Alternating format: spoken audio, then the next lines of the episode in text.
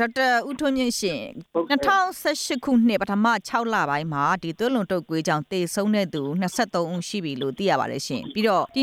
2018ခုနှစ်မှာလည်းသွေးလွန်တုပ်ကွေးဟာ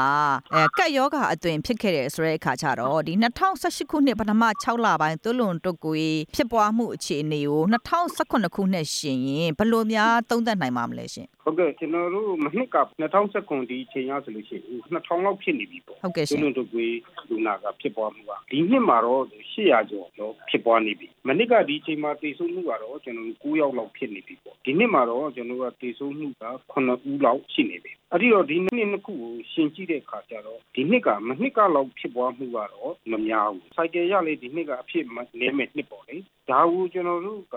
အဖြစ်နည်းမဲ့ဆိုပြီးတော့ပေါ့ပေါ့ရော့ရော့ပေါ့လေသတိမထားမိဒီကျွလွန်တို့ကွေးရှင်ပေါ့အီရီရှင်ကာကွယ်မှုနည်းရေးမှာမနှစ်ကလိုဤတူပဲအလေးထားပြီးတော့ဒီနှစ်ကိုလည်းဆောင်ရွက်စေချင်တာပါခင်ဗျာဟုတ်ကဲ့ဒါဖြင့်ခုနကျမတို့သိထားတဲ့23ဦးဆိုတာကနိုင်ငံနဲ့အဝှမ်းကိုပြောတာထင်ပါတယ်ခုနဆရာကြီးပြောတဲ့9ဦးဆိုတာကကျွန်တော်တို့ရန်ကုန်တိုင်းထဲမှာဟုတ်ကဲ့ရန်ကုန်တိုင်းကတော့ဒီကနေ့ဒီလိုပြည်ဆုံးမှုကကျွန်တော်တို့က9ဦးရှိတယ်တကယ်တမ်းကတော့ကျွန်တော်တို့ကဒီသုံးလုံးတကွေးဖြစ်ပွားမှုရောပြည်ဆုံးမှုကရောဆိုလို့ရှိရင်ရန်ကုန်တိုင်းကကျွန်တော်နှစ်စဉ်ဖြစ်ပွားမှုရောပြည်ဆုံးမှုရောအများဆုံးဖြစ်တဲ့တိုင်းနဲ့ပြည်နယ်ပါခင်ဗျာအဲ့ဒါဘာကြောင့်ပါလဲရှင်ကျွန်တော်တို့ရန်ကုန်တိုင်းကျတော့ population ကလည်းထူထပ်တယ်လေလူတွေထူထပ်တယ်လူတွေထူထပ်ပြီးတော့ population များတဲ့အခါမှာကူးစက်တတ်တဲ့ယောဂတွေရဲ့ပိုပြီးဖြစ်လေဖြစ်တာရှိတဲ့သဘာဝလည်းရှိပါတယ်ကာကွယ်ရေးနဲ့ပတ်သက်ပြီးတော့ဒီမိုးမကြခင်မှာဒီကျန်းမာရေးဝန်ကြီးဌာနအနေနဲ့အဲဘယ်လိုစီစဉ်မှုတွေများလုပ်ခဲ့ပါလဲရှင် ဒီဥစ္စာကတော့ပုံမှန်ပါပဲတူးလွန်တူကွေးတွေက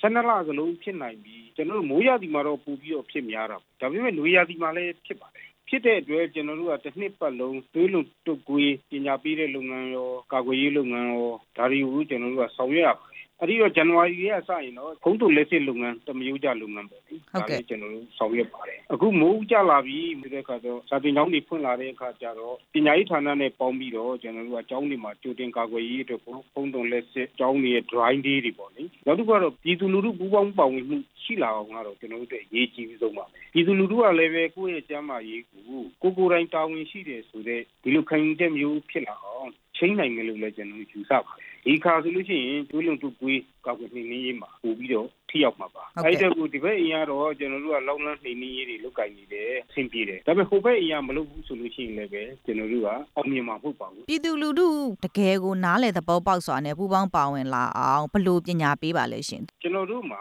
အခုလက်ရှိတဲ့ Social Health Message စံပြုကျန်းမာရေးအချက်လက်များစာအုပ်ရှိပါတယ်ဒီစာအုပ်ကိုကျွန်တော်တို့ရဲ့အခြေခံကျန်းမာရေးဝန်ထမ်းတွေကသုံးပါတယ် ပုံပြီးတော့ဒီပြည်သူလူထုကိုကျွန်တော်တို့က key message ပေးဖို့အတွက်ပြည်သူလူထုကိုစုစည်းလို့ရတဲ့နေရာမှာဒီစာအုပ်ကိုင်ပြီးကျွန်တော်တို့ကျန်းမာရေးဝန်ထမ်းတွေကပညာပေးတာတစ်ခုပါနောက်တစ်ခုကတော့ကျောင်းတွေမှာပညာပေးတဲ့လုပ်ငန်းလုပ်တယ် drawing day လုပ်တယ် ဒီကျောင်းတွေကနေပြီးတော့ကျောင်းသားတွေကဒီကျောင်းမှာလုပ်တဲ့ပတ်ဝန်းကျင်တန်ရှင်းရေးခြုံတဲ့ပိတ်ပေါင်းရှင်းလင်းတာတို့ရေတင်တတ်တဲ့ရေကြီးရေတန့်ပေါက်ဝတ်တတ်တဲ့ဒီနေရာတွေမြေဖို့တာတို့ရောင်ရီဦးတွေလဲတာတို့တောက်ကြံနေပြန်တယ်ဆိုလို့ရှိရင်ဦးတွေမှောက်သွားတာတို့ဒါတွေကိုကျောင်းတွေမှာဆောင်ရွက်ခြင်းအပြင်ဒီကျောင်းသားတွေကဒီအမှုချင်းတွေကိုရရှိသွားပြီးတော့ဒီအမှုချင်းတွေကိုပြည်သူလူထုနဲ့ရက်ွက်ထဲပြန်ပယ်သွားမှာပါဟုတ်ကဲ့ပြန်တည်သွားပြီးတော့ကျောင်းသားမိဘတွေအနေနဲ့ပြည်သူလူထုကရောဒီအမှုအကျင့်တွေရရှိပြီးတော့ဒုလုံတကွေးကောက်ွယ်နေနေရေးမှာပူပေါင်းပါဝင်လာတဲ့အထိကျွန်တော်တို့ကဆောင်ရွက်တာပါဟုတ်ကဲ့ပါရှင်နောက်ဆုံးမေးခွန်းပါမယ်ရှင်ဆရာပြောသလိုဒီသွေးလွန်တုပ်ကွေးဟာ12ရာသီလုံးဖြစ်နိုင်တယ်ဒါပေမဲ့မိုးရာသီမှာတော့အဖြစ်အများဆုံးပေါ့နော်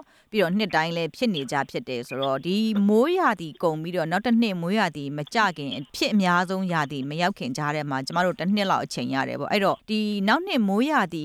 မကြခင်မှာဒီသွေးလွန်တုပ်ကွေးဖြစ်ပွားနှုံးနဲ့သေဆုံးနှုံးလျှော့ကြအောင်လို့ ဒီကျမရေးဝန်ကြီးဌာနအနေနဲ့ရောပြည်သူလူထုအနေနဲ့ရောဘယ်လိုတွေများဆောင်ရွက်နိုင်ပါသလဲရှင်ဆရာတို့အနေနဲ့ရောဘယ်လိုတွေများအားထုတ်ပြီးတော့အစီအစဉ်သစ်တွေစီစဉ်ထားတာတွေရှိပါလဲရှင်အခုနကကျွန်တော်တို့တင်ပြခဲ့တဲ့ဒီ essential health message ပေါ့နော်ဟုတ်ကဲ့ဒီ message တွေပြည်သူလူထုကြားတွေကိုရောက်သွားအောင်ထည့်ပေးရပါမယ် ကျွန်တော်တို့ရဲ့ကျန်းမာရေးအဆင့်အတန်းမြင့်ဖို့ဆိုတာကတော့ကျန်းမာရေးအသိပညာတမ်းကြောင်ဖို့ဒီဥစ္စာအရေးကြီးပါတယ်အဲ့ဒီတော့ဒီမဖြစ်ဘူးဆိုပြီးတော့ဒီကာလတွေမှာတော့ကျွန်တော်တို့ကဒီတိုင်းနေလို့မရဘူးဒီပြည်သူလူထုကကျွန်တော်တို့ပေးလိုက်တဲ့ message တွေကိုရရှိပြီးတော့ ဒီသွေးလုံးတို့ကိုကာကွယ်ရေးအပါအဝင်ပေါ့ကျန်းမာရေးနဲ့ဆိုင်တဲ့တက်မြောက်မှုတွေဘုဟုတုဒ္ဒတွေဒါတွေတိုးတက်လာအောင်တော့ဒီကာလတွေမှာကျွန်တော်တို့ကဆောင်ရွက်ရမှာပဲသွေးလုံးတုပ်ကွေးတစ်ခုတည်းတင်မဟုတ်ပါဘူးတခြားကူးစက်တတ်တဲ့ယောဂါရောမကူးစက်တတ်တဲ့ယောဂါရောဒါတွေကကျွန်တော်တို့အများအားဆောင်ရွက်နေရမှာပါနောက်နှစ်တင်မှာလည်းပဲကျွန်တော်တို့ကဒါရောကြဖို့ဆိုပြည်သူလူထုအနေနဲ့ကသွေးလုံးတုပ်ကွေးဖြစ်တာကဒီချင်းကြိုက်လို့ဖြစ်တယ်ပြီးတော့ဒီချင်း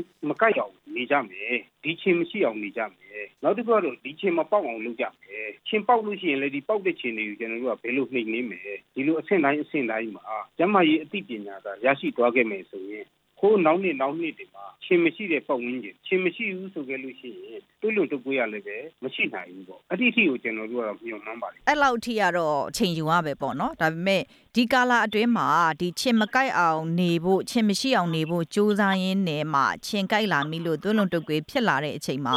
ဒီကျန်းမာရေးဝန်ကြီးဌာနအနေနဲ့ဘယ်လိုမျိုးကူညီကုသပေးတာမျိုးတွေလောလောဆယ်လုပ်နေပါလဲရှင်ကျွန်တော်တို့ဒီသွေးလွန်တုပ်ကွေးဖြစ်လာပြီဆိုကြလို့ရှိရင်ကျွန်တော်မိဘတွေအနေနဲ့လည်းရင်မနေရတာဟုတ်ပါတယ်ရင်မတဲ့အကြောင်းရင်းကလည်းဒီမှာသွေးလွန်တုပ်ကွေးအတွက်ကျွန်တော်တို့က specific treatment မရှိဘူးသွေးလွန်တုပ်ကွေးယောဂကိုပျောက်တဲ့စီမရှိကြောက်အောင်ကုတဲ့လူချင်းလည်းမရှိကိုပူတယ်ကိုပူတယ်ဆိုတော့ကိုပူကြအောင်လုပ်တယ်ကိုရင်မချောက်အောင်အရေများများတိုက်တယ်ဒီသက်တမ်းကာလပေါ့လေနော်9ရက်တန်ဒီ9ရက်တန်ဒီဒီကာလကိုကြော်အောင်စောင့်ပြီးတော့ကုရပါတယ် ဒီအတွက်ကိုကျွန်တော်တို့ကကျန်းမာရေးဌာနကိုလည်းစိုးစီစီပြသဖို့လိုတယ်နောက်တစ်ခုကတော့ကျွန်တော်တို့ရဲ့ပြည်သူလူထုအနေနဲ့ဆေးနီးတို့တွေနဲ့ကုသပြီးတော့လွဲမားစွာစပြီးကုသပြီးတော့သွေးလွန်တုပ်ကွေးကိုအချိန်မီမလွှဲနိုင်မပြုနိုင်ကျန်းမာရေးဌာနညွှန်ကြားချက်ကိုမလိုက်နာတဲ့အဆင့်မျိုးရောက်ဒီအချိန်မျိုးမဖြစ်အောင်တော့ကျန်းမာရေးကျန်းမာရေးဌာနညွှန်ကြားချက်လိုက်နာဖို့လိုပါတယ်သွေးလွန်တုပ်ကွေးဖြစ်ပြီးဆိုလို့ရှိရင်လည်းကျွန်တော်တို့ဆေးရုံဆေးကန်းကို